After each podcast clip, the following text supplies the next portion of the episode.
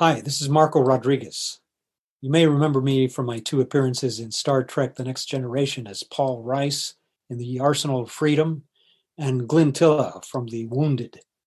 And you're listening to Trek Untold.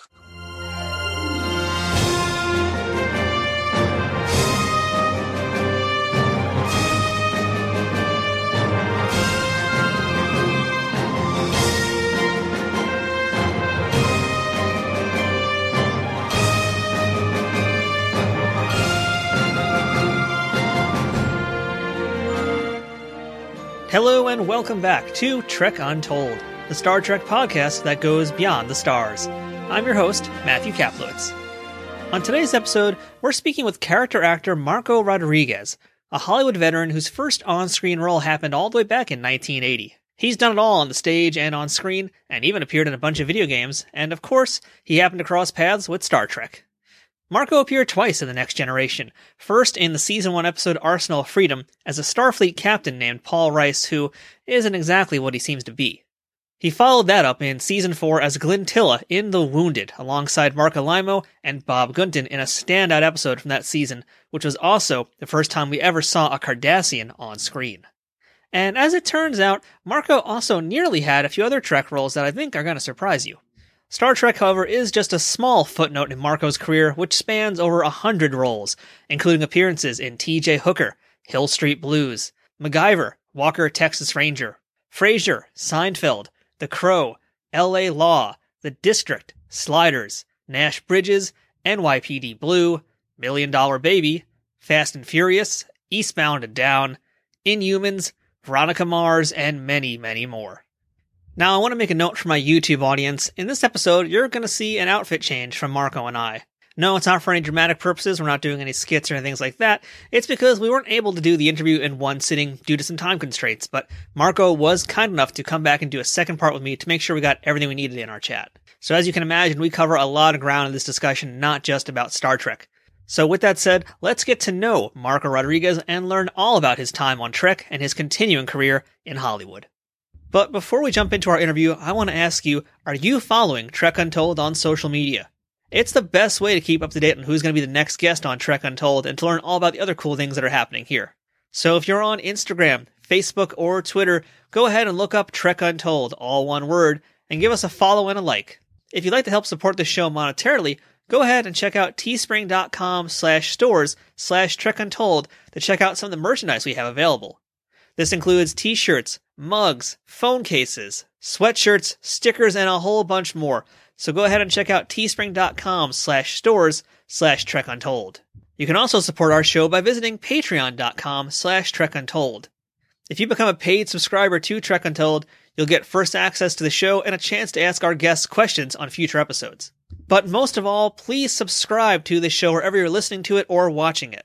And if you've already done that, please also leave a review and a rating if you can. Leaving ratings and reviews helps increase the visibility of podcasts on platforms like iTunes and other places like it. It shows that you're listening, that you like it, and that other people who are interested in the same subject are going to probably like it too. It helps us grow, it helps us get better guests, and it helps us keep bringing this amazing Trek Untold show to you. If you're already following us or have supported us in any other way, thank you, of course, for being a part of the Trek Untold family. There's a lot of Star Trek podcasts out there, and we're very grateful that you chose us to listen to. I'd also like to make a quick shout out to our friends at Triple Fiction Productions, who make some great 3D printed Star Trek inspired toys and replicas for fans of all ages and toys of all sizes. But you'll hear more about them a little later on in the show. Now, without further ado, let's beam up this week's guest. Computer, access interview file. All right, and welcome back to Trek Untold. And now joining us on the other side of the screen today, we're speaking with Marco Rodriguez. Marco, how's it going today? Hi, I'm doing great. Thank you. Thank you for having me it's good to be able to talk to you today. You've been in so many things. Like I was looking at your resume and, you know, just seeing your face again, it just reminds me of so many different things I've seen you in. But running down the resume, you've been in so many things for so many decades too.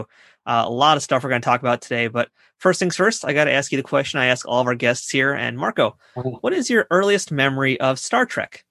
Oh, earliest memory of Star Trek uh, goes back to the 60s for the original Star Trek series. Uh, I remember uh, you know, at first I, I really wasn't a Star Trek fan, but uh, I would watch it um, after school. Of course, uh, Fridays used to come out, and um, it was good because I associated it with being the last day of school for the week.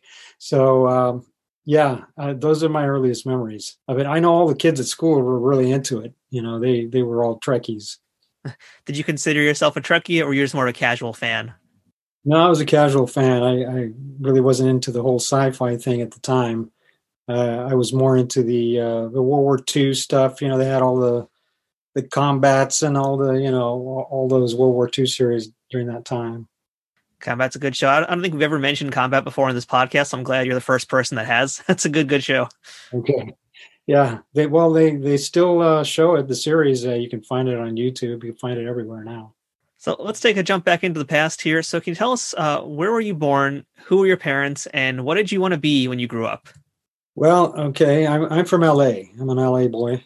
Uh, was uh, brought up in the San Gabriel Valley uh, there's a mission out here, the San Gabriel Mission, uh, which actually uh, recently suffered a um, a fire.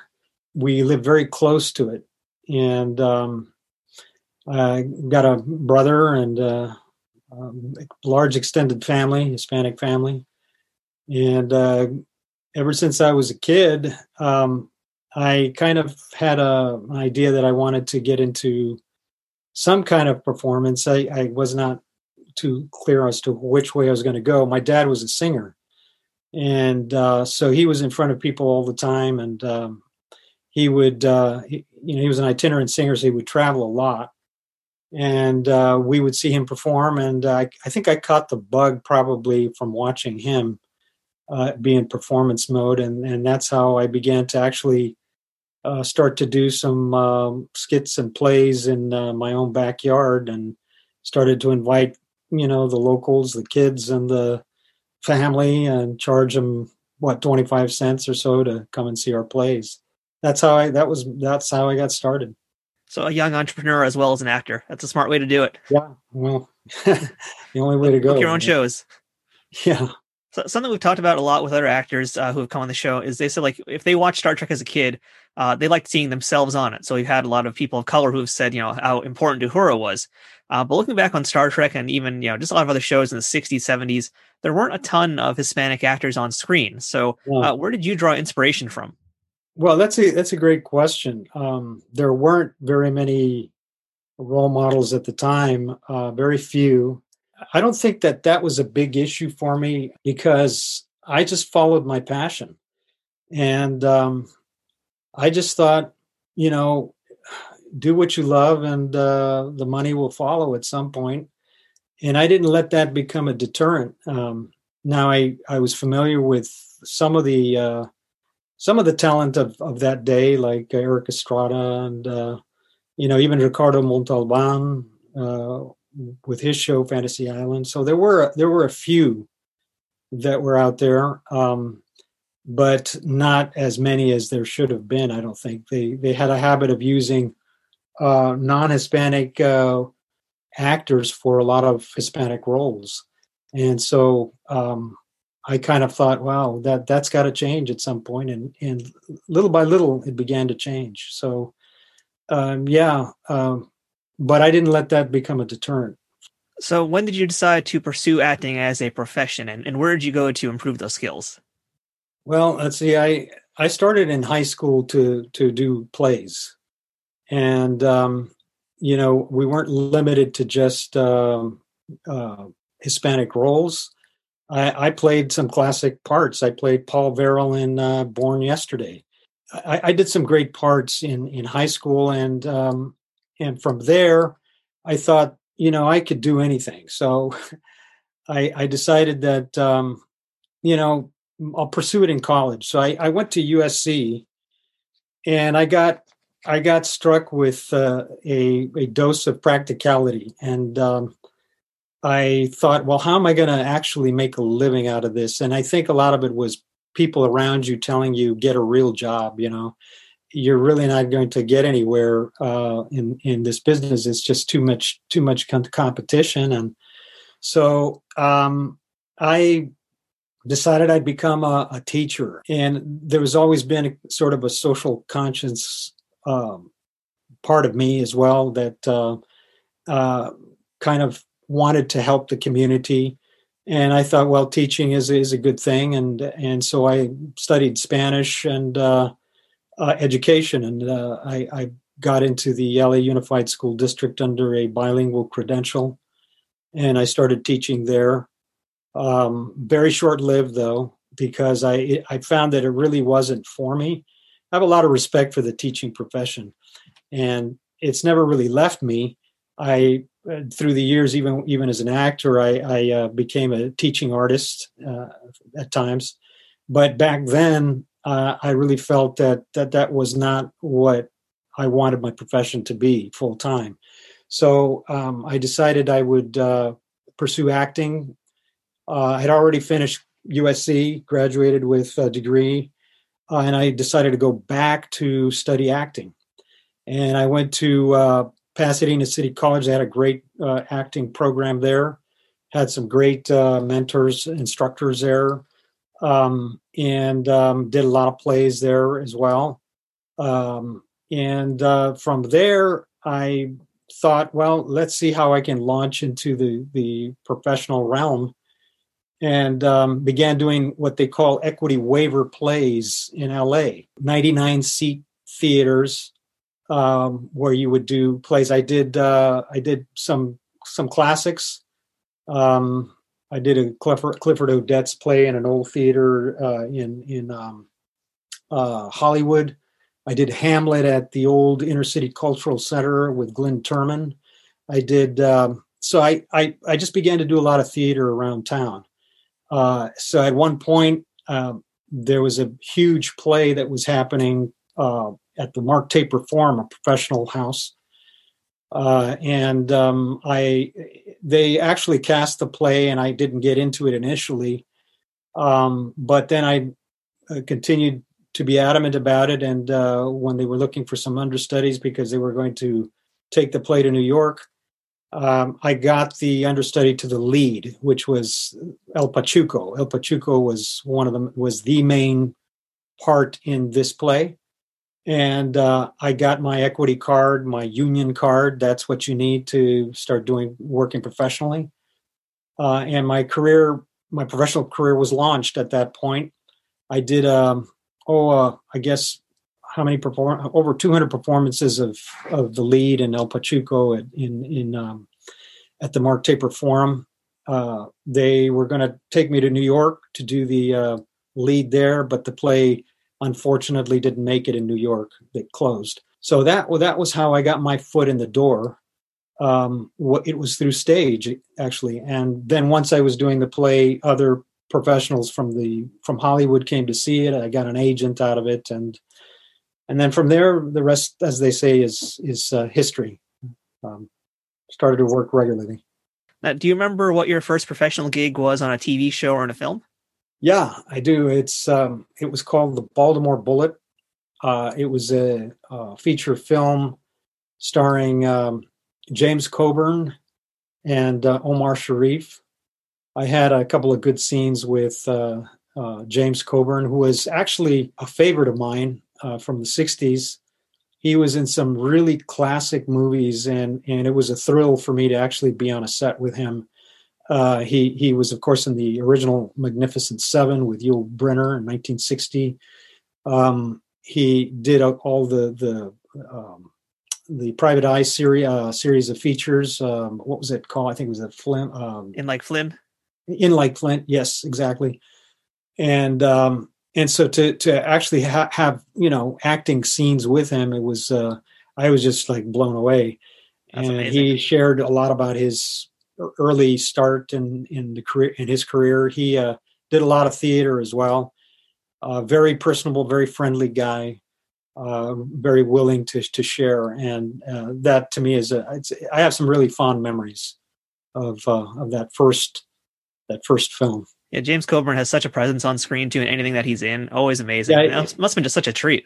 Oh yeah, just just to see him and and uh, the charisma, as you said, he has. He projects such he projected such charisma uh, and his voice was incredible he had this like deep uh, profundo basso voice bass voice you know and um, it, so it was it was incredible to to be able to work with him Now, also early on in your career, you got a chance to work with another very lum- big luminary in television. That was uh, Carroll O'Connor.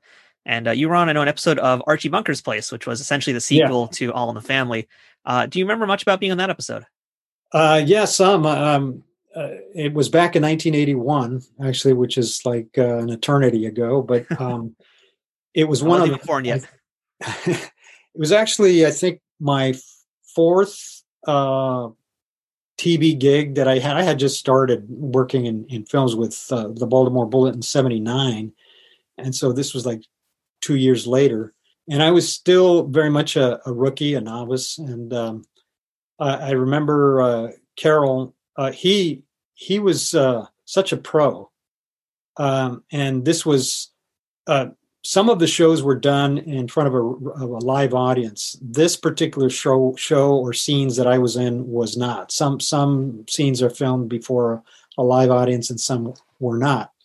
We were supposed to be I think a gang of three punks that were making trouble for him on the subway, and uh, um, I remember he took the time to kind of give us some acting pointers. Um, he he was uh, he, he, was quite a guy. I, I remember that, uh, and, and to actually be in his presence and being in a scene with him was a real treat as well. So you spent your early time in your acting career mostly in theater performances, and now you're in you know your Hollywood career. You're doing stuff on TV and films. Uh, so what did you learn about your acting skills, or what did you have to change about your acting abilities to better oh, fit yeah. the format of you know live audience looking at you versus a camera lens looking at you? I, I really had to learn, I think, to to tone down uh, my performance because on stage you have to project a, a character to the back row in a theater, um, and so uh, and still remain, you know, uh, believable. But at the same time, you're it's it's a very physical art form. Um, in film, you're really you're still physical, but you're you're really toning it down and making it very subtle. So um, the physicality then becomes it's it's more of an internal um, change that you that you go through because the camera will pick up even any any thought that you may have will register through your eyes and the eyes are very important. So um, just by virtue of uh, uh of that i had to really begin to uh, learn how to work with a camera learn what the camera sees as opposed to what an auditorium full of people would see and it's it's it's an art form. Um, some actors will say, you know, there's really no difference, um, and in some ways there isn't. The a- acting is acting. You you you want to make your character as believable as possible, and you build that on your yourself, what who you are, your your person. You don't you don't try to to create some fake uh, caricature or, or character you base that on your feelings and your emotions and your experiences those still have to come through uh, um, on stage but they come through in a in a in a much more subtle fashion on, on film that's the biggest difference i would say so a lot of your early roles, unfortunately, they're very much kind of one type of thing. And this is kind of, I think, a problem with Hollywood, especially that era, and we're still seeing it today. Uh, for the most part, it looked like a lot of your gigs were Marco Rodriguez, the thug, Marco Rodriguez, the gangbanger kind of thing.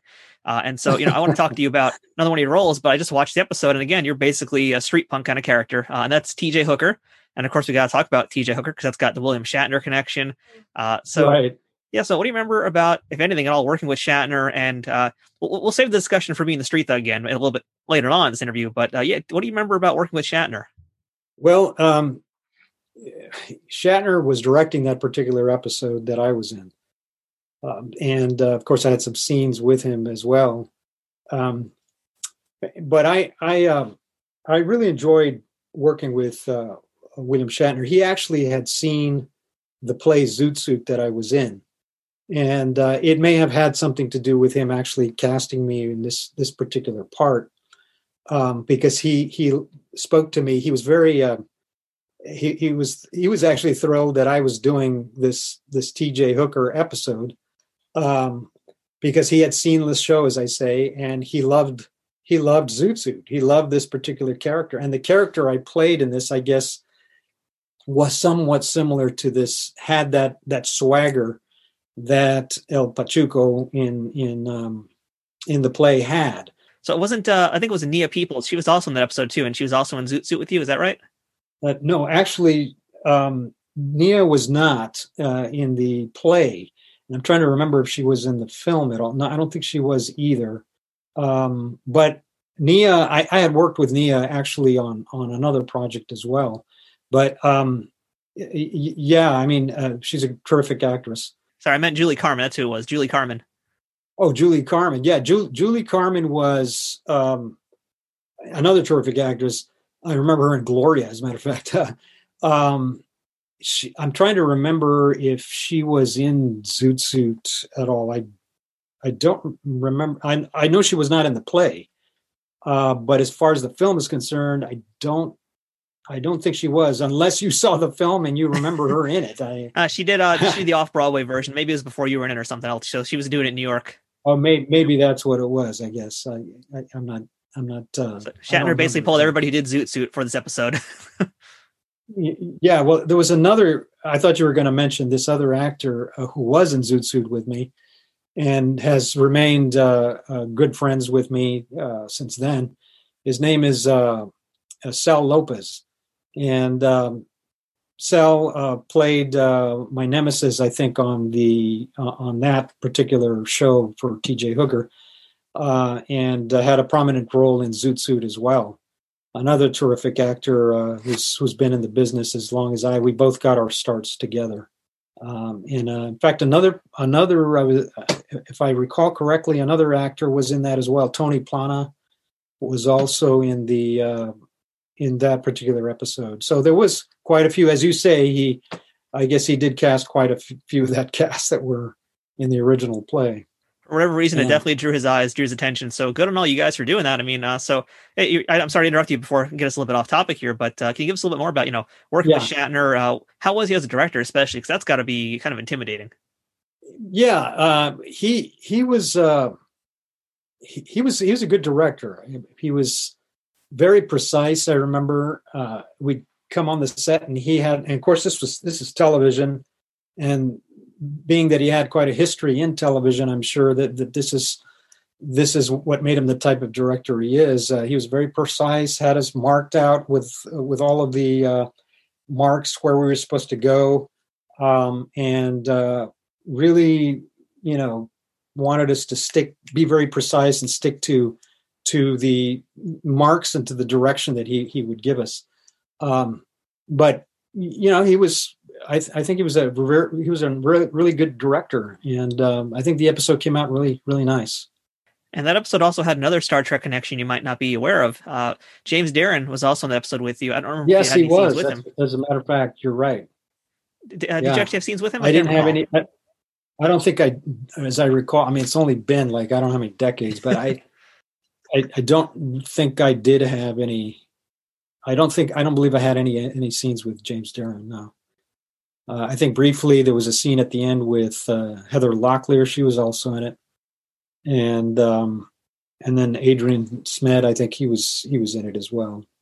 So I think one of the first memories I have of seeing you on screen or anything, and this is a weird one, but I remember seeing you the first time my friend showed me Cobra with Sylvester Stallone, and uh, you are the supermarket killer. And again, you know, this is now the third role we've talked about on this episode yeah. of the show here today, where it's the street thug killer criminal kind of thing. Uh, but yeah, working with Stallone, Cobra, what a crazy movie that is to begin with. But uh, what do you remember about Stallone?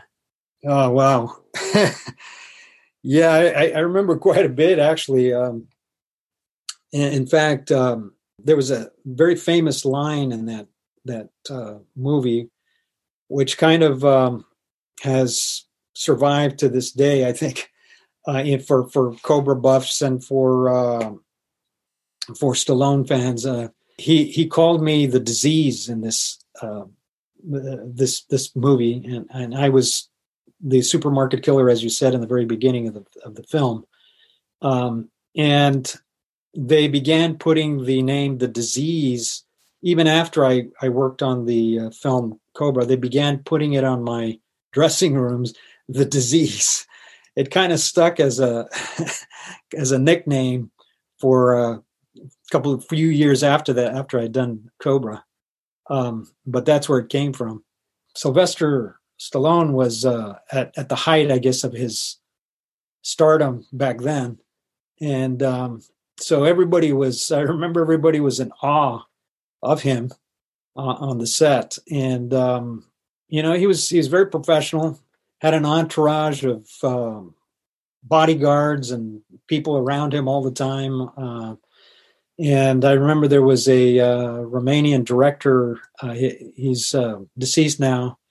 Uh, George Cosmatos was the director. He was a director that, as I said, was from Romania, but could not speak English very well, and so the communication was kind of difficult when he'd want me to do something. Uh, he couldn't really communicate it great, so sometimes we sometimes he'd he'd get all flustered and start screaming on the set. I remember, and he was he was quite a character, uh, uh, William Cosmatos.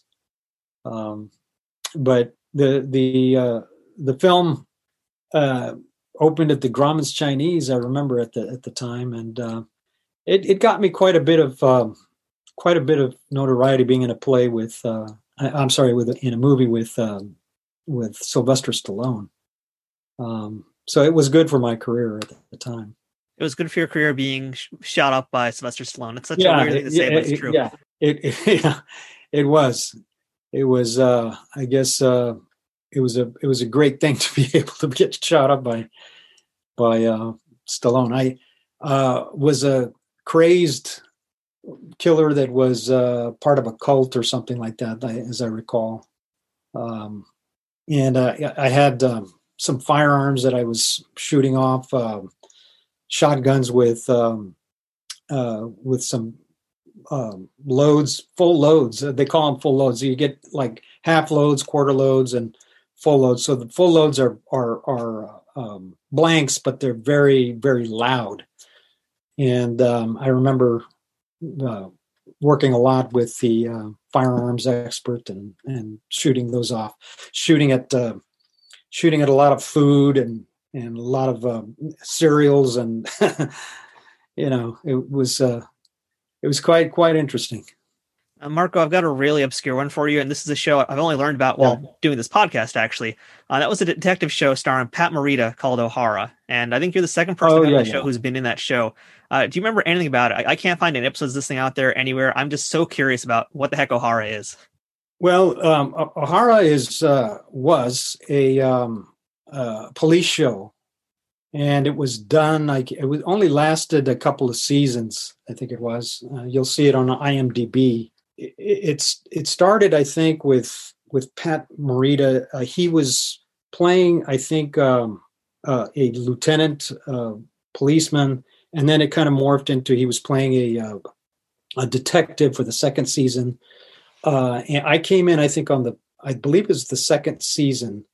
And uh, it also starred uh, another Latino actor by the name of uh, Richard Yniguez.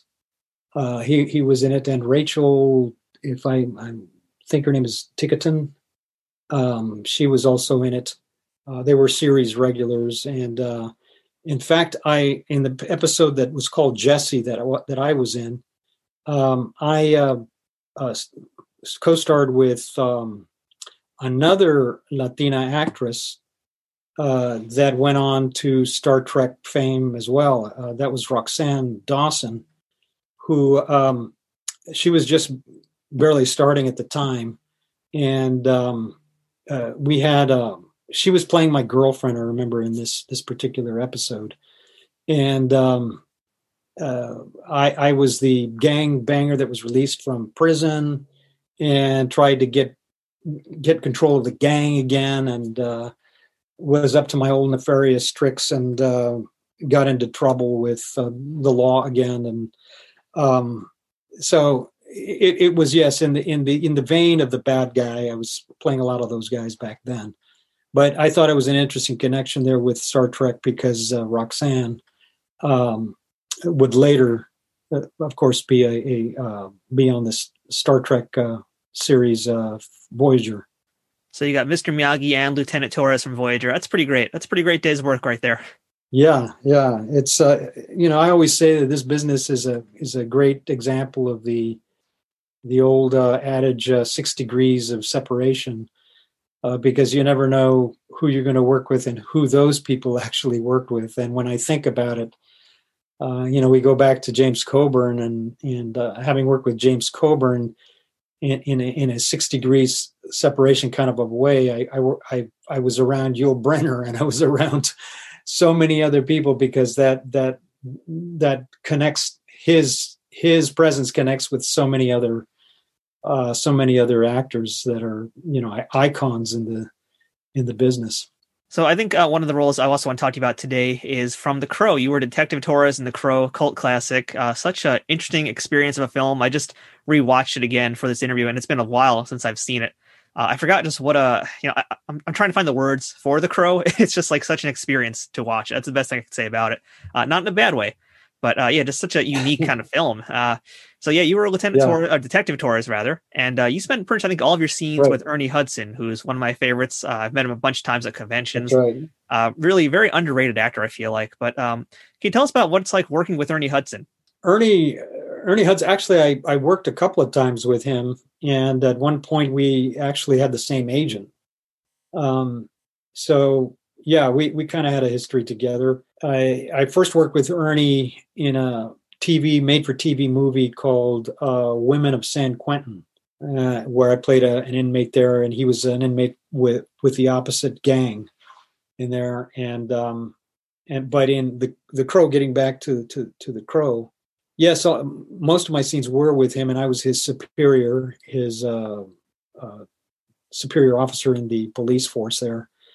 And th- that film was, uh, you know, it, it had its, it was bittersweet, uh, obviously because um, uh, because uh, Brandon Lee, um, as you're as you're very well familiar with the story, was killed as a result of a um, an errant a blank that was fired.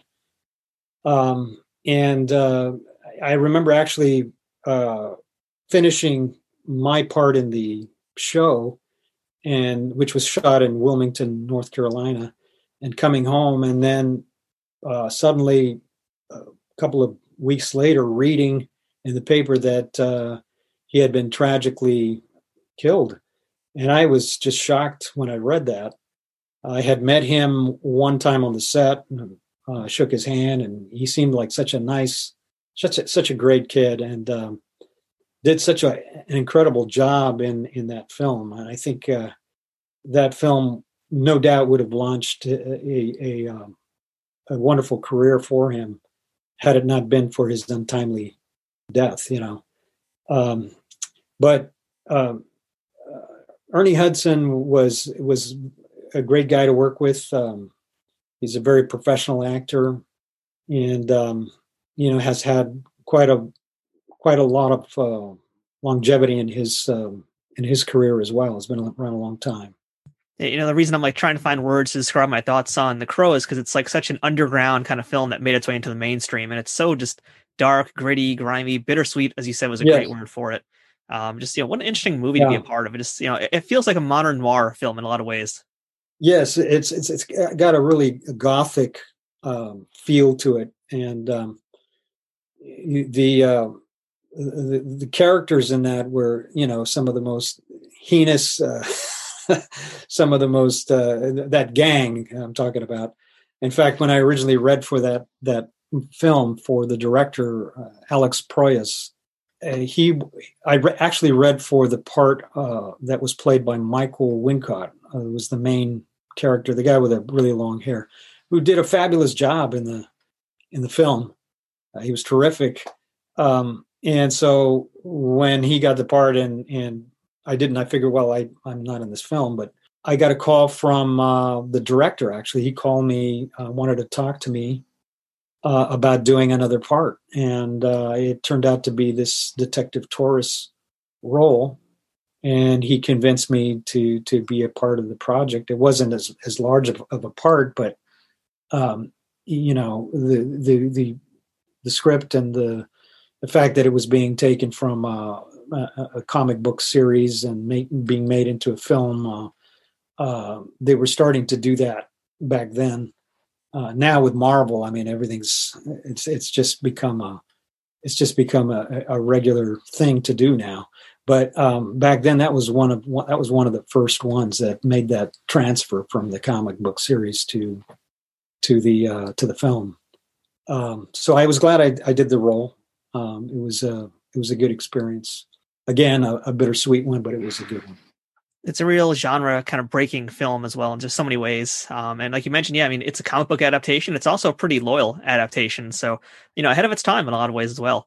Um, but just to kind of follow up on, yeah. on Ernie Hudson, I was just listening to uh, an episode of Leonard Maltin's podcast, Maltin on Movies, and Ernie was a guest. And he made a comment about how he's been doing a lot more theater things and how much he loves to do work on stage. Uh-huh. Uh, and he said yeah. that, you know, he wishes he could act on stage in theater and plays much more often. But the problem is the fact that you know he'll jump onto a play but then he'll get a movie role and it takes months to do movies he can't make the commitment and more importantly the right. movies pay much better than theater uh, so you know what's yeah. your take on that too i mean if you had your ideal choice would you rather be on stage or would you rather be doing films and tv shows? Well i mean i think you hit the nail right on the head. Uh, it's it's a very common feeling that that we actors have. Uh, we you know our first our first love was theater or is theater and um, you know uh, were it not for the fact that uh, the the the pay is not as good as you can make in films, we would probably do a lot more. And there's a there's also a little thing called um, uh, residuals that, um, which are like royalties uh, that you get once you do some of this work on on television and on on film, that that bring in uh, an income to you for years after you've done the project and so um, that's another reason why it does it does pay more. Monetarily it does pay more to to do uh, films than it does to do theater. Um, but you know there is that passion that uh, a lot of actors have because they started in the theater and they still strive to do it and still want to do it. And, and it's the same with me. I i i you know I would love to do more theater, uh, but sometimes it's just not economically uh, feasible for me to do it. And when I do do it, I'm always thinking, well, you know, if I if this particular project goes through, it's just like Ernie said, um, you know, I might not, uh, I might not. There'll be a conflict. I might not be able to do it. So uh, you're always kind of trying to juggle both things um, and uh, so what I what I do is I try to I try to get involved with like short term uh, projects, which are like readings, uh, theatrical readings, uh, uh, uh, those projects that are not real, don't have a really long commitment. Um, so that enables you to be able to to do a little bit of the, the theatrical side of it. Um, I have one coming up pretty soon that is a reading that we're going to be doing on Zoom. It's about a um, it's about the formation of a the local eleven um, uh, hotel union, and it, it's uh, it's it's a really it's a fine piece that uh, tells the story of how this union, or not the union itself, but how these employees were unionized, and and uh, most of them were Latinos, uh, and so they've they've dramatized it, and we're going to be putting it on Zoom, and and it's a short term commitment, so it's not something that you know is going to take a long time. So ultimately, the theater kind of feeds your soul, and the movie and film yeah. stuff feeds your wallet. Yes, yeah, that's kind of that's kind of what happens. Trek Untold will return momentarily. Trek Untold is brought to you by Triple Fiction Productions if you're a Star Trek cosplayer looking for props, or toy collector looking to spice up your shelves, Triple Fiction Productions has you covered. Triple Fiction Productions produces affordable and unique 3D printed Trek inspired products from the original series, Next Generation, Deep Space Nine, Voyager, Enterprise, and the movies. You can expect the same amount of care and attention to detail in any of the items in their catalog, whether it's a prop replica for use in a fan film or part of a cosplay, or accessories and playsets for figures from Playmates, Megos, or Diamond Select. Own your very own tricorder or phaser rifle with working lights, the bridge of the Enterprise E for your Playmates figures, or any other item from countless species and ships from the Star Trek universe. All products are 3D printed in the USA and are constantly evolving and improving based on fan feedback. To learn more about their products, visit them at triple-fictionproductions.net or on Facebook at facebook.com slash triplefictionproductions. Triple Fiction Productions, taking Star Trek where no 3D printer has gone before. Hi, I'm Jonathan Frakes. If you're of a certain age, you may remember me as Commander Riker from Star Trek The Next Generation. And my wonderful brother Daniel died with pancreatic cancer 24 years ago. They opened him up, they diagnosed, they said, You've got six months to live. And that was it. He died four months later. And at that time, there was a 3% survival rate. Since then, we've grown to the embarrassingly high number of 10%. But a dear friend of mine, and probably all of yours, Kitty Swink, is one of those 10%. She has survived pancreatic cancer for 17 going on 18 years. Pancreatic cancer is the third leading cause of cancer related deaths in the United States, with a five year survival rate. That's just 10%. And more than 60,000 Americans are estimated to be diagnosed with pancreatic cancer in 2021. More than 48,000 will die from the disease. Because symptoms are often vague, can be hard to detect.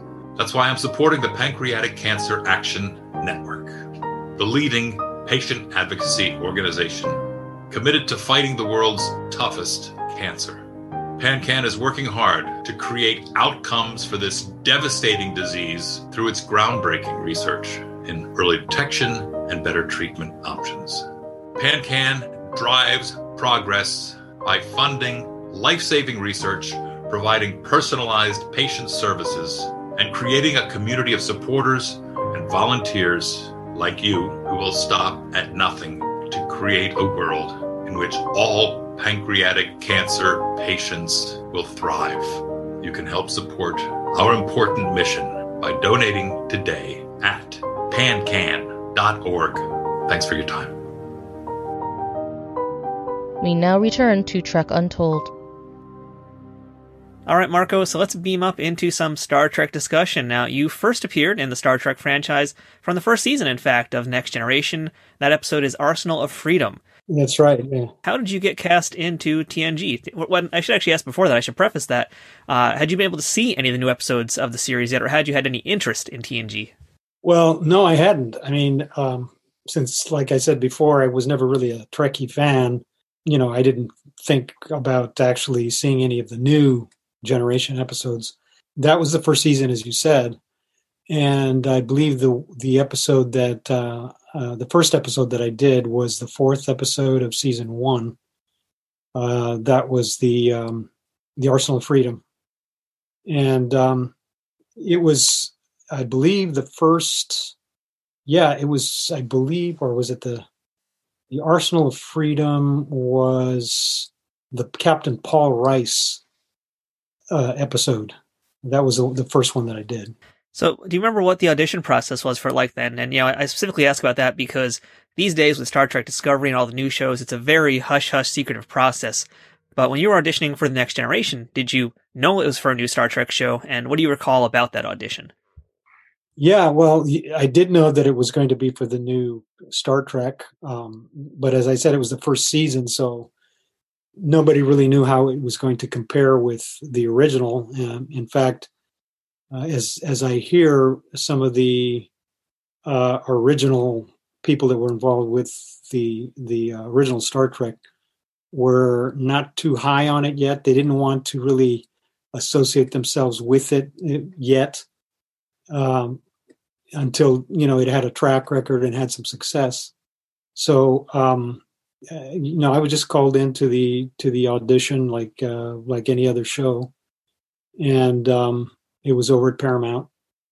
Um, auditioned for it, and uh, I happened to get this one, so you know, was able to um, uh, to meet the cast, and I didn't really know who they were because it was, I mean, the, first season, the fourth episode. I guess nobody really knew anything about it, that much about it, and um, I got to know Jonathan Frakes um, while I was on there.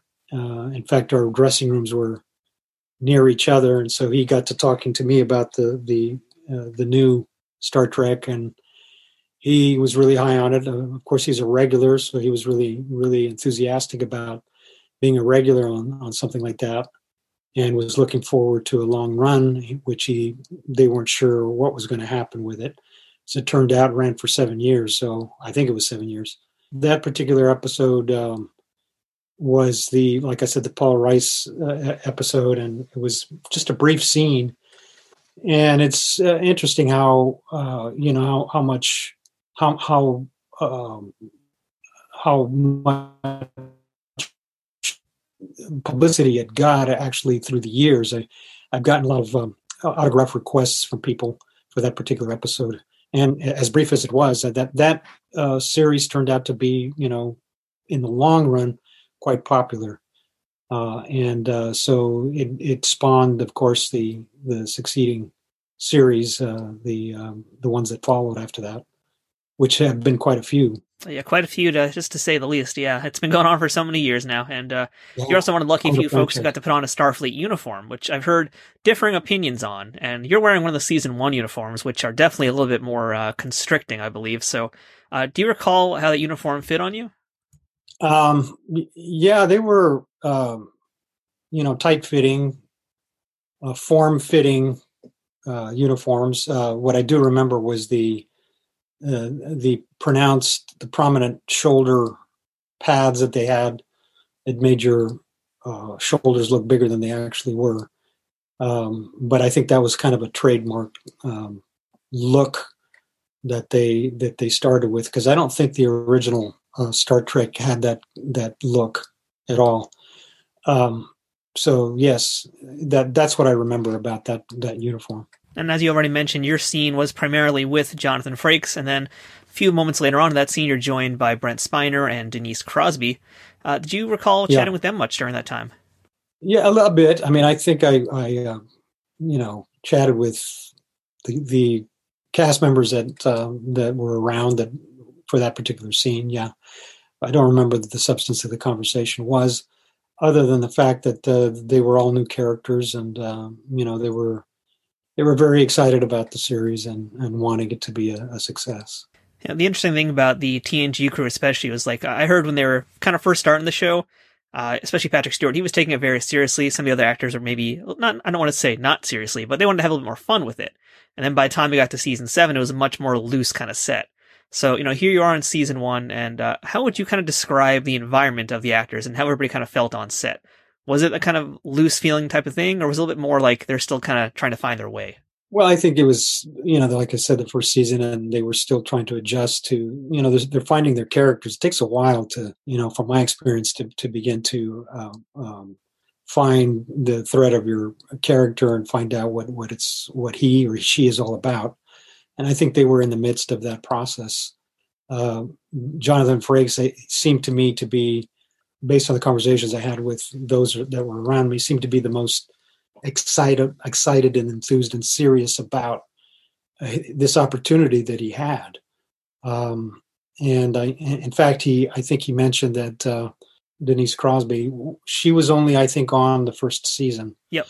And um, she, it was, I think, uh, a a it was her desire to try to want to move on to other projects. And uh, jo- Jonathan mentioned to me um, that he he he was really kind of befuddled by that because he he uh, was excited about doing a series and a series that potentially could lead to uh, to you know many seasons.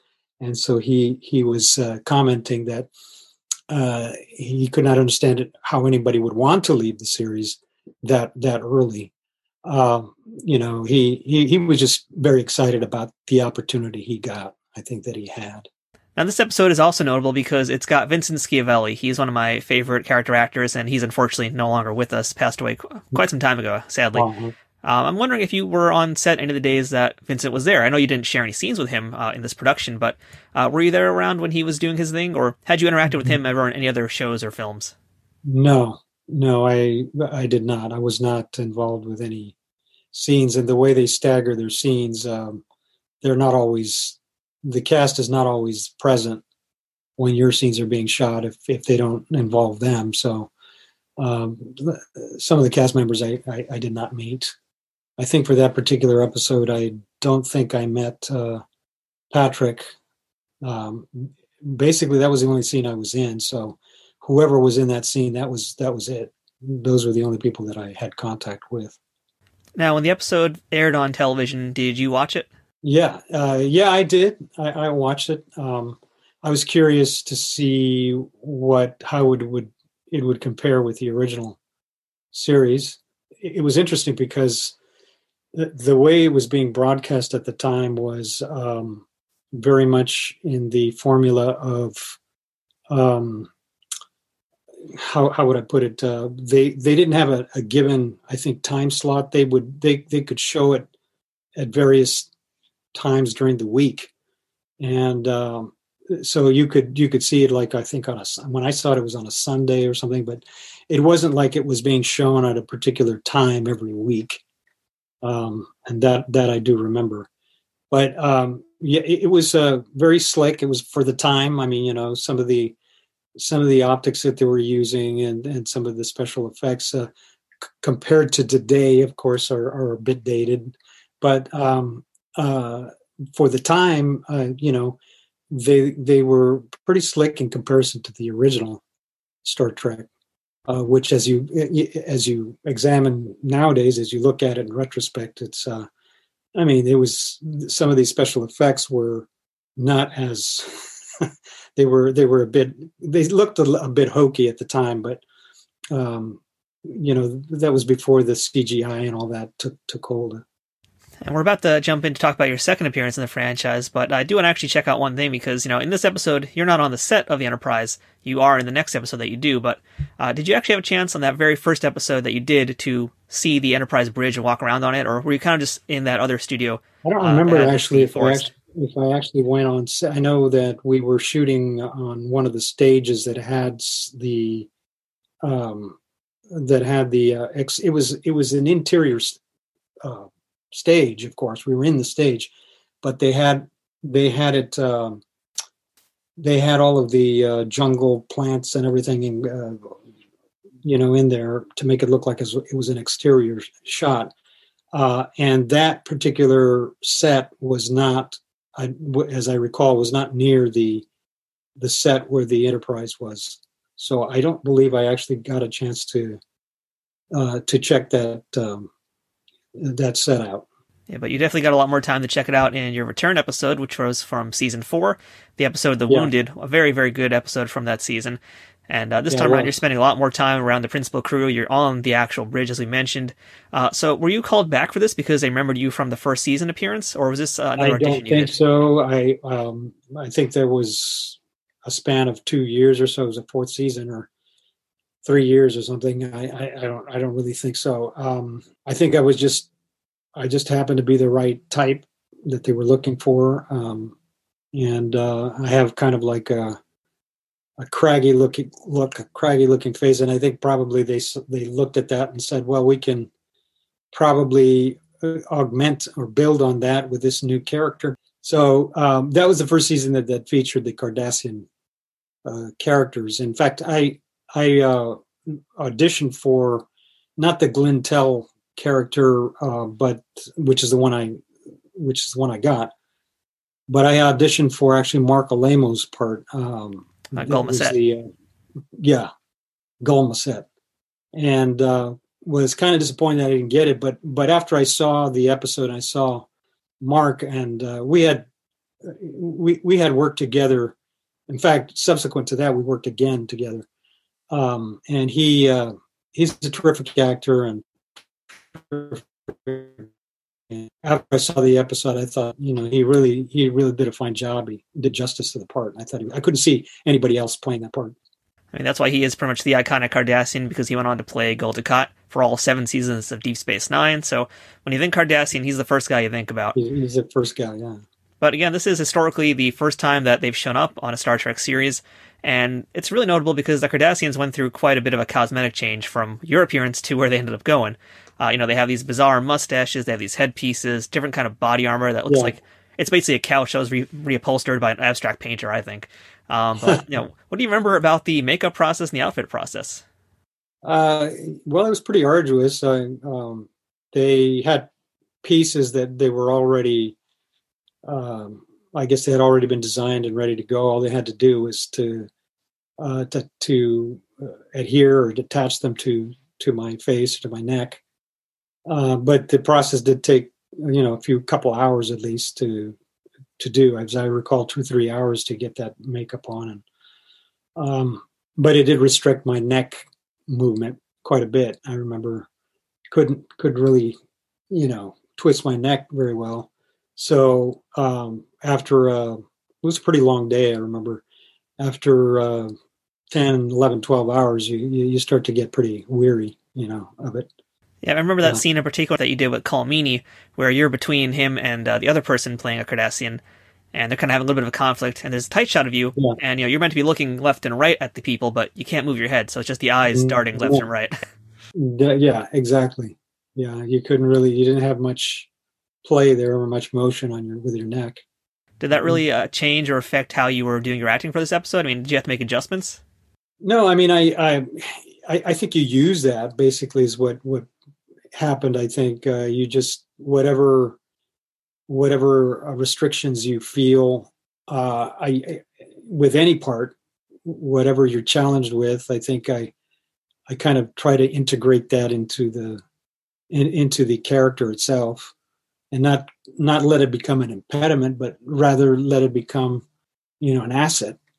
And uh, that's, I think, what happened with this particular character. Uh, although, I mean, it was frustrating. I think the character himself was showed showed that emotion as well, and what he was doing, his frustration at being caught. Uh, the, you know, uh, he was doing his job. He's trying to trying to get information on the computer and, and gets caught. And, and he, they also have been very, the Cardassians were involved in some kind of war with them. So um, there was also that feeling that uh, you're in the midst of the enemy still, you know, um, as that whole episode played out with um, Bob. I think, I, I, hope I pronounced his name correctly. It's Bob Gunton. Uh, Bob Gunton, he, something like that. Yeah. Yeah. He had a, he had a terrific part in that. And, oh, yeah. Uh, and just the the entire trajectory of that episode uh, was there was still quite a bit of uh, friction between these two the, the, these two races these two group, groups of people and so um, I think that that uh, feeling was something that I was I think I, I made it part of that character with the restrictions that I felt with uh, being restricted, restrained, uh, you know, by the by the enemy, you know, um, and it became part of the character, I think, and and it was a very brief, and you know, I I, I don't make any, let's make no no qualms about it. I mean, I I think the the part was very small and very short. They say there are no there are no small parts, but this part was very brief, and I tried to make the best that I could out of it, you know. I think he did his very memorable role, and again, it's historic because this is the first time Cardassians ever showed up. So that's it's pretty exciting. Yeah. You got to be a part of that, uh, and I'm glad that you mentioned Bob too, because you know, I, I, love his work, and this is such a standout episode because of his interactions with Colm Meaney. Um, so I, I, don't think you did yeah, any scenes with Bob. Scenes with him, yeah, I don't believe you did any scenes with Bob, but uh, did you have no. a chance to be on set the days he was there working? I only saw him in passing, uh, but I I was not, and he was like busy, I guess, getting ready for his next scene or whatever and uh, I, I, didn't want to disturb his his process or anything, so um, I, I, didn't interrupt it. So I just saw him. You know, I had recalled or had remembered that he was, uh, you know, a um, part of the Broadway cast for um, Evita, and the original um, Evita. Yep. And so I know, I, you know, he had that notoriety, and uh, I, I, I remembered that about him, and he's uh, you know he's just he's a terrific actor. know, I was glad to be a part of a show that had that featured him. You know, and I was still young at the time. I mean, I, w- I was like, what, year was this? You probably remember this more than I do. Uh, 1991. But, yeah, that episode was 1991. Yeah. yeah, you know, I was still, you know, I I, I had been acting since I was like uh, 25 or so, 24. But I still kind of felt like I was still learning the ropes, you know, and and watching some some uh, you know veterans work uh, was was really a treat for me. And on the topic of veterans too, both of your episodes in Star Trek were directed by Les Landau, who did a lot of Star Trek and yes. did lots of other television. Uh, had you worked yes, with Les before? And uh, what do you recall about working with him and his style of direction? Uh, I, I, remember working with Les uh, um, on another series that was done, and I'm trying to remember the name of it. Uh, it was done in in Canada, and it was a, a short-lived, brief series. Did not did not last more than a year, I think it was. I, I don't remember. I wish I remembered the name of the episode. I don't have the. Um, if I looked up on IMDb, I could probably find it. But anyway, he he he directed that particular episode, and um, and I think we kind of remembered each other from the Star Trek um, episode that he directed. But um, to answer your question about his process, um, you know, he's just just very very uh, professional and um, you know knows what he wants and uh, you know is uh, just ready and and um, wants his actors to to bring what they can to to the part uh, and um, he's a very collaborative uh, director you know but knows how to work very quickly. I mean, as they all do. I mean, they're they're uh, especially those that work on television. That's where they are. They have to be very very fast. So the character that you played in this particular episode, I think there was a little bit more to the character as opposed to Paul Rice, which was kind of just meant to be this almost carbon copy of someone else that's in Riker's yeah. mind. Um, uh-huh. So for you, I mean, you know, I'm curious which one you enjoyed playing more because I would imagine that this Cardassian character has got a lot more meat to him, but you got to spend like three hours in that makeup chair. So, uh, you know, which one did you prefer playing? Uh, well, I, I, think the Paul uh, Rice character was for me the the more more interesting and the more um, the, the the more fun character to play. I think was was Paul Rice, and um, I, I I just saw that the other day because I knew I was going to do your your interview, and I and I watched it, and I I looked at the I looked at myself there, and I, I said to myself, "Who is this this young guy? I don't even recognize him anymore." you know, uh, I was if the Cardassian Cardassian character was uh, was done when, in '91. This was done like in '80, what '88 or something. I, I I'm assuming so. So I was just a young punk back then. I mean, I was only four years old at the time. How's that? oh, really? Okay, yeah.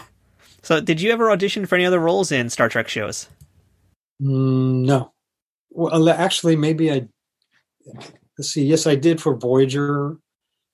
Um, I was uh, actually one of the final, uh, the, one of the final uh, finalists, I should say, for the Chakotay Chakotay character uh, on uh, Voyager. So I did uh, I did audition for that. Um, and I did actually also audition for uh, the uh, Deep Space Nine. Deep, Deep Space Nine, DS9. Yes, I auditioned for that as well. Do you remember what the role was for Deep Space Nine? No, I can't remember. Um, all I remember was that uh, LeVar Burton was directing it because I went into to audition with him in the room, and uh, and that the scene uh, was with um, was with Avery, um, and it was a it was you know, it was a scene that was very.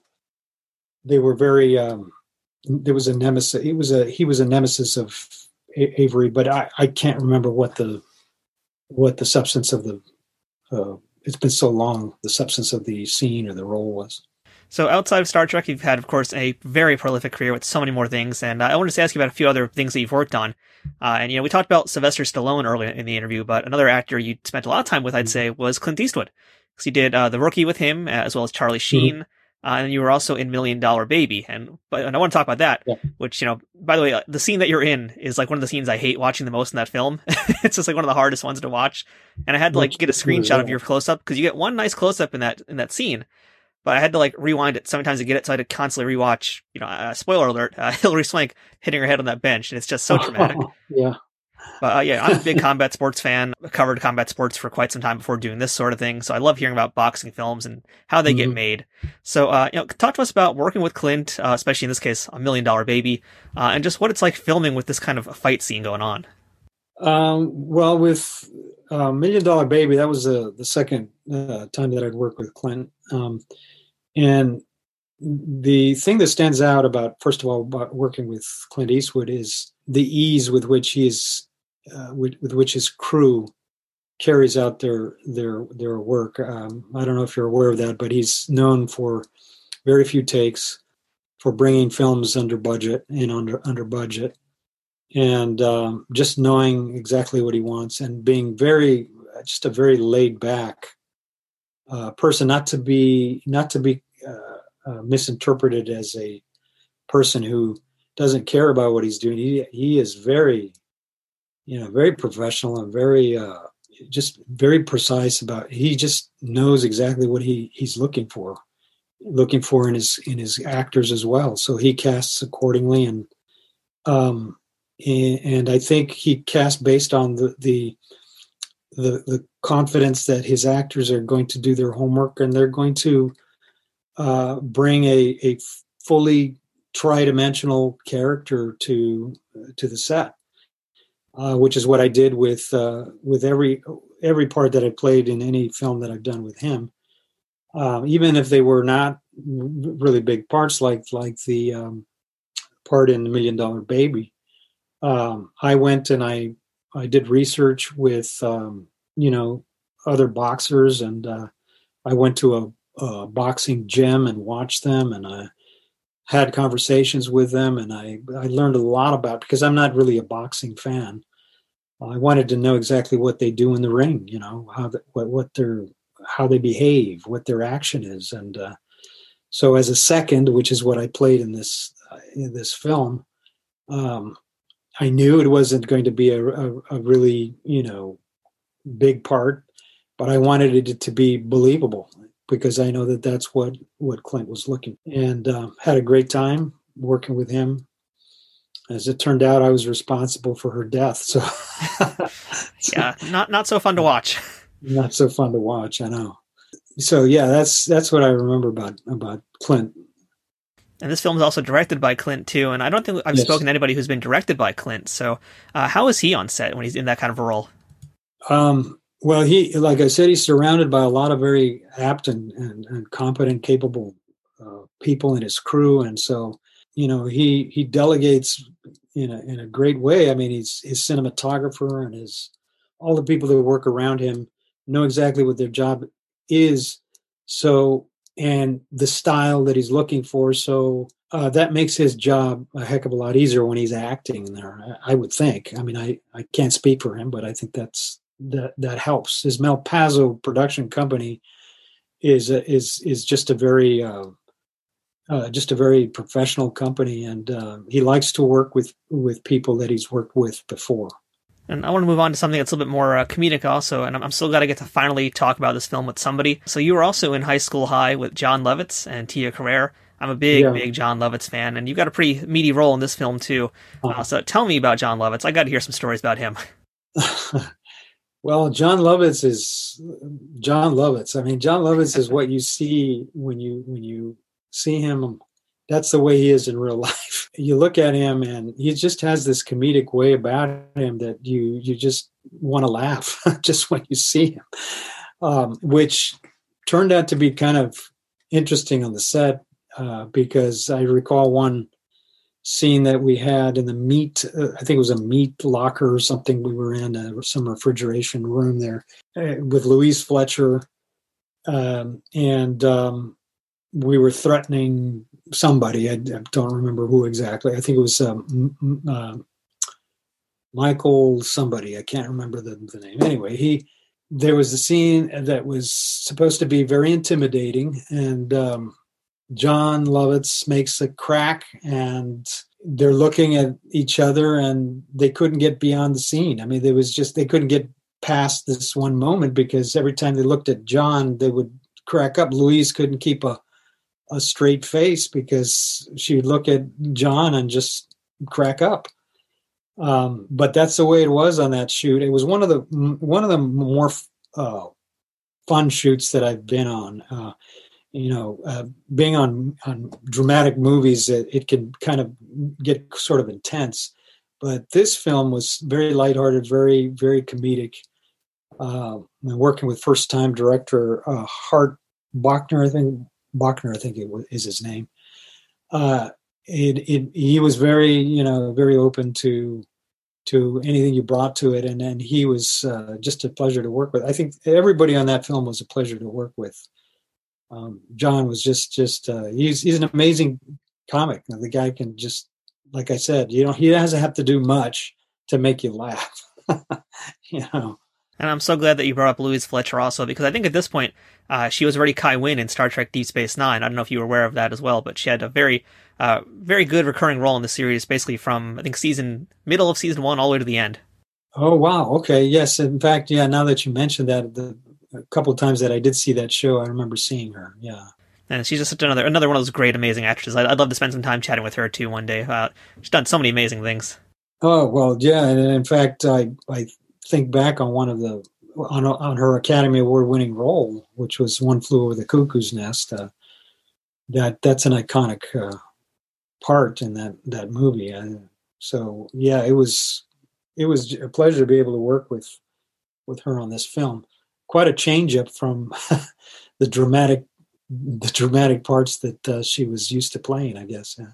So, Marco, you know, looking at your resume, looking at your IMDb page, especially, and some of your roles throughout your career, it's basically been like two type roles you played, and especially early on, for the most part, it was like the criminal or the thug or the bad guy, the generic bad guy. Uh, mm-hmm. and then other times, I've also seen you playing a lot of authority roles. You know, you'll be detectives, you'll be police people, uh, a lot of times military roles. But again, so often we're seeing, you know, especially in the 90s, 80s, Hispanic actors are portrayed as the criminal, the bad guy. And uh, mm-hmm. uh, this is not anything we haven't heard before from other actors uh, who are people of color. They've kind of said the same thing. There's always this stereotype role that they've had to deal with and they have to fight over the years. Case in point, I would have loved to have asked you about your Seinfeld episode, but that's looking back on it pretty horribly racist. So I don't want to go there. but uh, yeah, you know, I mean, what's it been like for you as an actor to be trying to come up in this industry and really having to just swim upstream this whole time to try and find roles that aren't just these horrible stereotypes? It's like I said, it, it has been a challenging um, thing to try to to try to deal with and, and overcome. But at the same time, I've tried to maintain a healthy.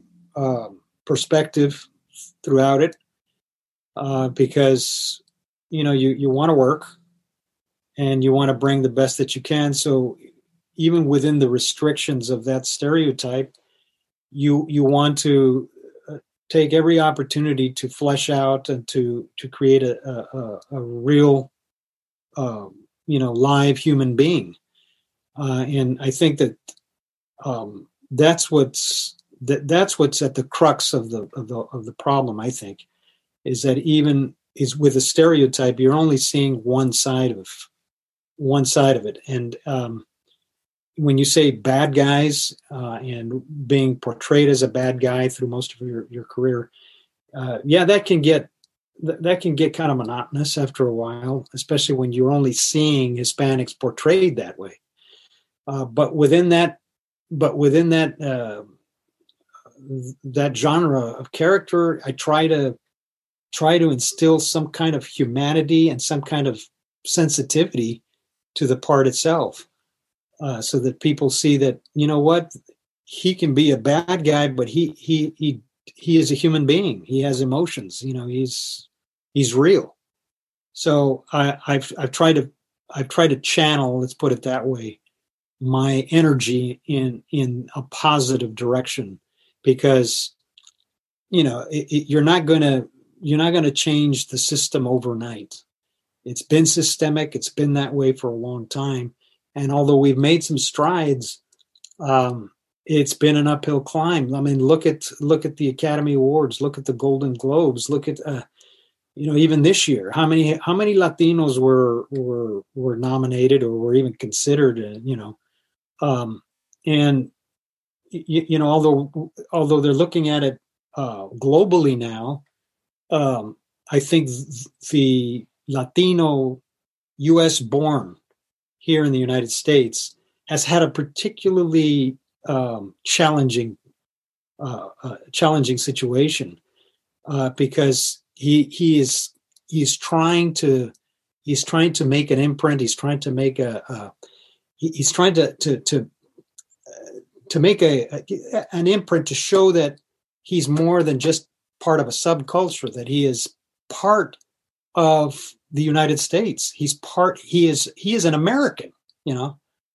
So um, I, I hope I answered your question. I mean, I it's just been a it's been challenging, but I've tried to make it as positive and as as uh, uh, as possible throughout my career. You know.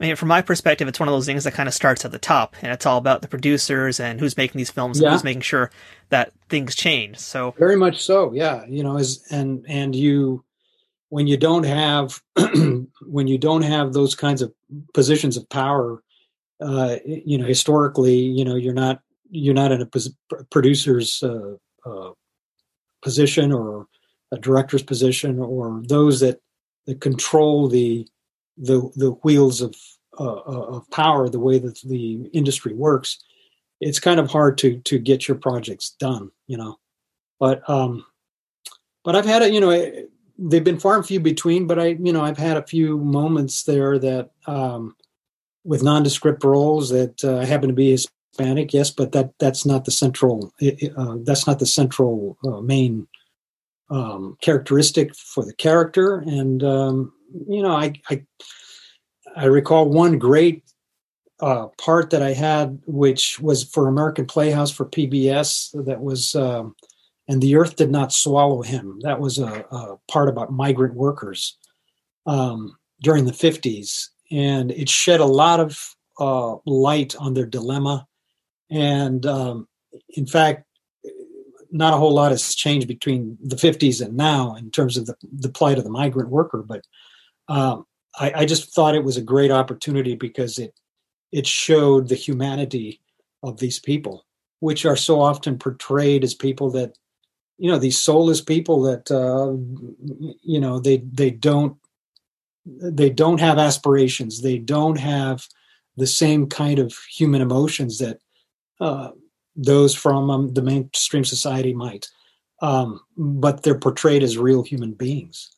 So, the, yeah, like I said, I've had those opportunities now and then, and yet they haven't been projects that have achieved a lot of notoriety per se, but they have brought me some very rewarding experiences. You brought up a great point about having these characters not be defined by their ethnicity uh, and making them into these fully fleshed out three dimensional characters. But, you know, representation is something that matters. And if you look at the lens of Star Trek, for example, with this matter, and this actually goes hand in hand also with Asian actors in Star Trek, there's so yeah. few of them. Uh, and, you know, I imagine it's, it's, maybe endemic of what the industry was like in the 80s and 90s. Uh, but here we are in 2021. Have things really gotten better? Have things improved, would you say? Yes, I mean, I think definitely they have. Um, they haven't gone, gotten as far as as I think uh, a lot of us would would like it to be. But compared to what it was when I first started, uh, when I first started, I mean, it was like I look at some of the stuff that I did, you know, the early stuff I did, uh, and in retrospect, I see that and I go like, wow. I mean, that's that's that's pretty stereotypical stuff. And um, although you know, it, it kind of morphs into you know the old westerns were the, the bandidos and that kind of morphed into the narco uh, narco traffickers and uh, so forth. So they just kind of changed the label and the title.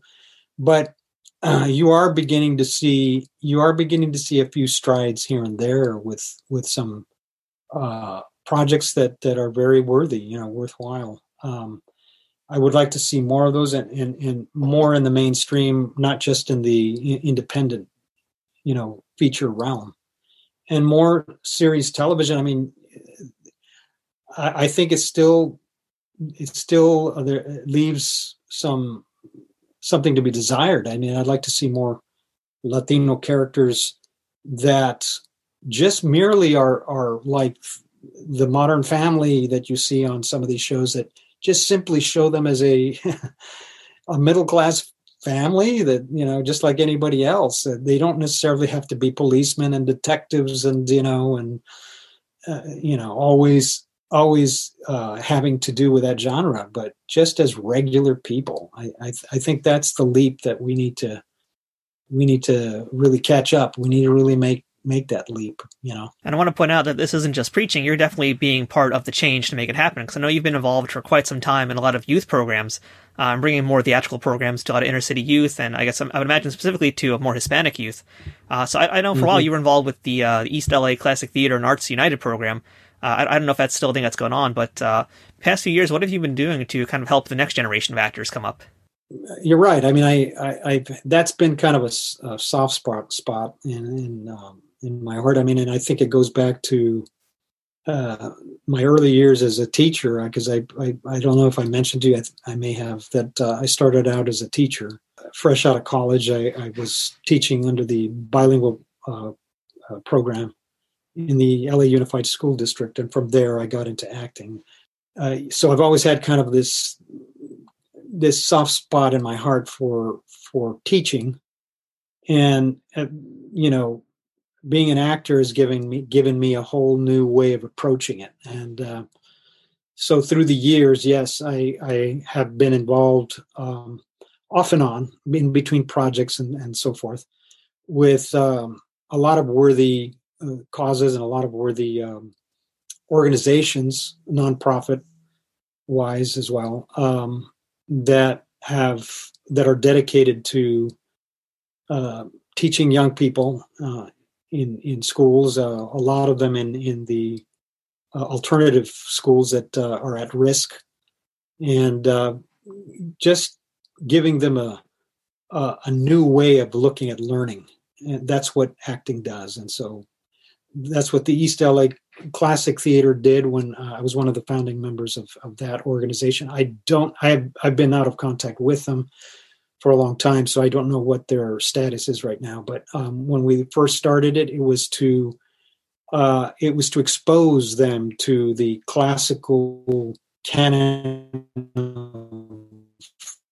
literature that a lot of Latinos are, are never exposed to. Shakespeare and his uh, his canon of works, and uh, and then um, from there, I off and on have worked with um, an organization called About Productions.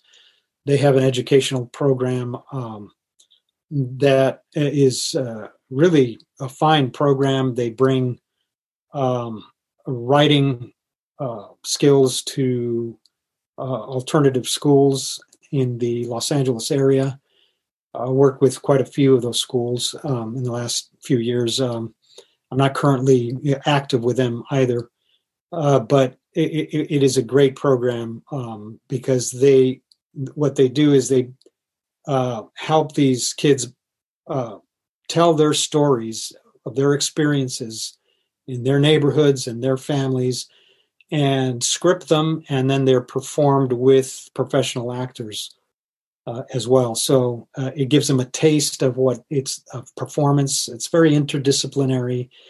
Uh, they're learning about reading and writing and um, expressing themselves. And uh, a lot of these uh, students that took have taken these residencies or these these classes that we've taught uh, go on to um, to be very productive and, and, have actually careers in in production as well. So um, and they look back fondly on these on these experiences as having been a very, uh, you know, a, a, just a, a very, um, what do you call it?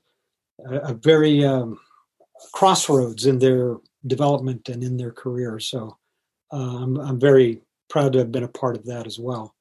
And I did also develop another uh, program in the Pasadena area called uh, Dejando Huellas, which is a in Spanish, uh, translated means uh, leaving a mark, essentially leave, leaving footprints for somebody to follow you. That's dejando huellas. Um, it was done through a community church in Pasadena, and uh, I offered classes um, for free, and uh, we mounted a production, a couple of productions there, and uh, brought in people from the community to watch these plays, and uh, gave them a chance to to uh, perform, to act, and uh, and just expose them to to the entire theatrical experience. And uh, that too was has been through the years very very rewarding as well. So, Marco, as we said at the top of the interview, you've been in over 100 films and television shows. Uh, you know, I'm not going to name them all because that would take us a whole another hour to get through them. Um, but, you know, off the top of your head, what do you think was your best day on a set somewhere, and what was the worst day on a set? Well, uh, yeah, there's been bad days. I try not to think about those. Spill some tea, Marco. well, I'll start with the good days. I mean, I, I think, um, I, I think the the the good moments that I've had were I, I would I would note the experiences that I had with um, with Clint Eastwood as being uh, some of the, the most fun and some of the most uh, rewarding and some of the most comfortable sets that you will ever be on are, are Clint Eastwood's sets.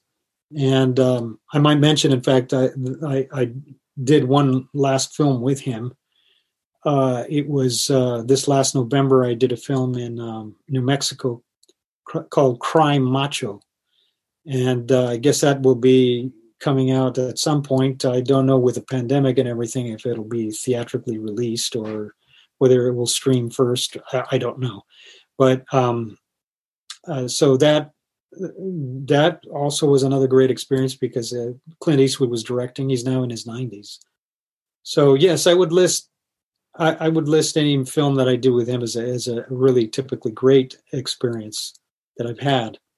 Um, you know, bad experiences, like I said, I don't like to dwell on those. Um, I, but the the any any bad experiences have probably been only because of the the fact that you've had to rush through something so fast that you haven't been able to give your best uh, you, that you feel you have been able to give your best performance in. Um, so uh, you know, and and there are times where you know the chemistry is not right, doesn't work right. So uh, you, you, you know, it, it, not every experience is going to be perfect. So I'll leave it at that. All right, so Marco, last question for the day here. What is the best thing about being a part of the Star Trek universe? What is the best thing? Oh, the best thing is uh, you're part of a huge family, and uh, there's a lot of people that love you, and you'll always be part of that family. I think that's that's a, even if even if you had a small part in it, you'll always be a part of it. It's a great family to be a part of. Well, Marco, thank you so much for chatting with us today. Uh, you know, it's been really great actually just having a chance to go back and look through so many of the different roles you've had over your career because your face has popped up in so many things that I've seen over the years. Uh, and no matter what the character is, no matter what the role is, you always blend into that part so seamlessly. Uh, and it really feels like it is a fully fleshed character and not just like a nobody, an extra on screen. Like there always feels like there's something substantial to the roles you do. So thank you so much for your work and thank you for chatting with us today about your Star Trek appearances and so much more. Yeah, thanks for having me. And that was our chat with Marco Rodriguez, who again I want to thank for being willing to come back and chat with me not just once, but twice to make sure we had everything. And you know what? I could easily do a third or fourth or fifth time with him because there's so much more to discuss in his career. Normally at the end of my show, I have some kind of Star Trek related story, adding some more context to the episodes we discussed today. But this time around, I want to discuss some feedback I got from listeners who don't necessarily like hearing about racial issues on this show. And they'd rather we just stick with the Hollywood stories. But I hate to break it to you because, well, that's not going to change because for many people, this is part of the Hollywood story. Star Trek is a series that's never shied away from addressing racial issues as we've seen with many, many episodes in all of the franchises. And I'm not asking these questions to guests just to be some woke social justice warrior. I ask because topics like this do matter. And quite simply, many folks aren't exposed to that side of the industry, nor the struggles of professionals who had to work under those conditions. In the ideal world, the best person should always get the job. But when the odds are stacked against you from the start, how can the best person even have a chance? Art imitates life, so some stereotypes are harder to avoid than others. But it's those stereotypes that limit what some artists can do, and in this case, performing artists. The only way to shatter that glass ceiling is to be part of the change. For my part, I try my best to raise awareness about these issues in episodes like this since I never want Trek Untold to just be the White Guy of the Week series. Star Trek fans are a diverse group of all kinds of people from all walks of life, and it's important that everybody feels like their story is told. I never want to just focus entirely on race because these actors are not defined by that. But it's important to acknowledge and understand their background, and especially to see what has improved and what hasn't in Hollywood over the past 30 years. So this will likely be the last time I address this on air, but it won't be the last time you hear stories like this from my guests. To move forward, we have to acknowledge the mistakes of the past and ensure that they don't repeat themselves. So that wraps up this week's episode of Trek Untold. Thank you so much for checking it out this week. Please make sure that you're following us on Instagram, Twitter, and Facebook, all at Trek Untold. That's one word, no spaces, at Trek Untold. It's the best way to get updates on guests, check out all the memes and other things that we're posting, and interact with myself and other Star Trek fans. If you'd like to support this podcast, go ahead and check out patreon.com slash Trek Untold and become a subscriber to the show. Or check out teespring.com slash stores slash Trek Untold to check out some of our merchandise. If you've been enjoying Trek Untold, please leave us a rating and review on iTunes or wherever you're listening to podcasts. And if you're on YouTube, please give the video a thumbs up and subscribe to our channel, youtube.com slash nerdnewstoday. Leaving ratings, reviews, and comments are things that all help this podcast grow, and they'll cost you nothing but a few seconds of your time. Doing things like that, or even telling your friends or other Star Trek fans about the stuff you've heard on the show and making sure they know about us, are huge helps to keeping Trek Untold growing. Thank you once again to our sponsor, Triple Fiction Productions. Go ahead and check them out at triple-fictionproductions.net. If you'd like to send us some feedback about this episode, suggest a guest, or ask to be booked on the show, go ahead and send me an email at trekuntold at gmail.com. And of course, thanks to listeners like you for choosing Trek Untold and making it your weekly Star Trek podcast. This has been Trek Untold. I'm Matthew Kaplowitz, and until next time, fortune favors the bold. Trek Untold is sponsored by TrekSphere.com, promoting fan produced Star Trek content in all forms, is powered by the Rageworks Podcasting Network, and is affiliated with Nerd News Today.